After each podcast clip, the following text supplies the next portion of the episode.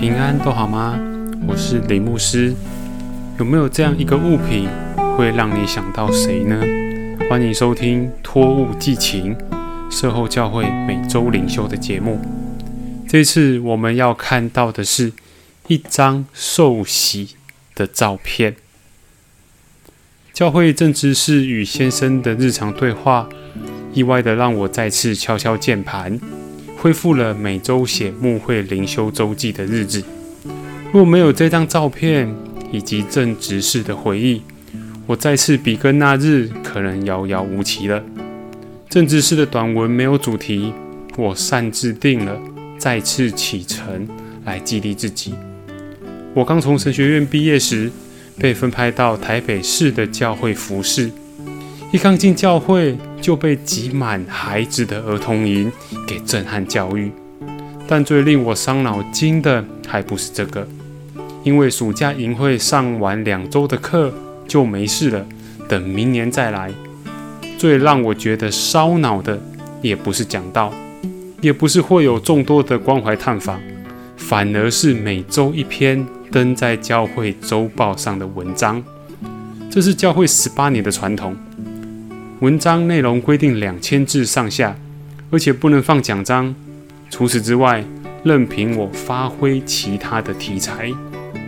没规定主题，看似简单，其实很难呢。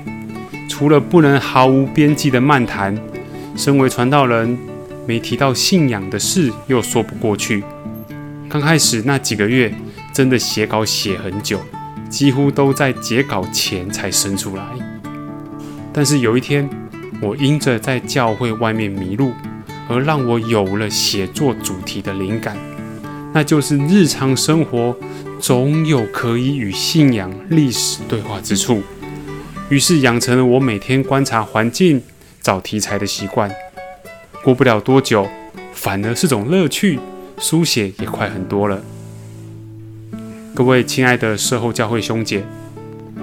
这 podcast 节目是专为你们打造的交流平台，记录着每周令人感动的人事物，试着回应兄姐提出的圣经或信仰问题等等。